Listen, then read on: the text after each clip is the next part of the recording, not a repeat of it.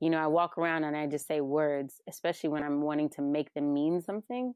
It's just a way to like actively be like, no, that those are just shoes. Those aren't like, you know, shoes that you can't afford because you're broke. Like, you know what I mean? Therefore you're poor, therefore you're stupid. Like it's just a way to remind me that they're just shoes. They're just this. It's just mm. that. Um No, I, I remember you talking about that. Yeah. Really like that. Yeah, it's and it, it, it I know I'm going to sound like a weird person sometimes. I kind of don't give a fuck because I think ultimately, if I get to walk around in the world and feel that much lighter because I do seemingly weird shit, I'm cool with that. You know what I'm saying? Like I'm so cool with that. Um, if only you and I ever listen to this podcast, I'm cool with that. You know what I mean? Mm. like I'm okay with that. Although it it would be amazing to have more people, I'm still okay with what we got because what we do when we do this never happens again. This is a time capsule, you know? Yeah. And I fuck with that. Um, there are times when I write letters and I never like send them to people, but I say it. I say exactly how I feel.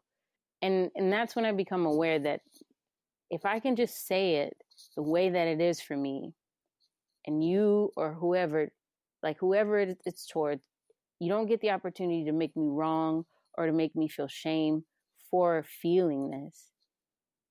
Like this friend who got mad because I was talking about my own forgiveness. You know, I'm not pointing out your shit. That's what you're being with is your shit. Mm. Right? Mm. Which is valid. Your shit is very valid. Mm-hmm. But you have to examine why you're fighting it. You have to examine why why you don't like what I'm saying. Even if it just goes like, oh, that's bullshit. You have to examine that for yourself.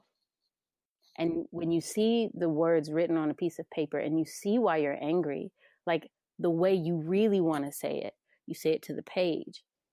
When you see that I'm angry that you don't pick up your socks, or I'm angry that, you know, you didn't even remember my birthday. Like whether it be things that seem small to other people, when you put it on paper and you see it, you realize how you've been counting every small thing that has happened and it weighs on itself. It's like adding more to the scale. And I think for me, seeing how much I've let time go by without without expressing it to even myself truly like i realize how often i punish people and how often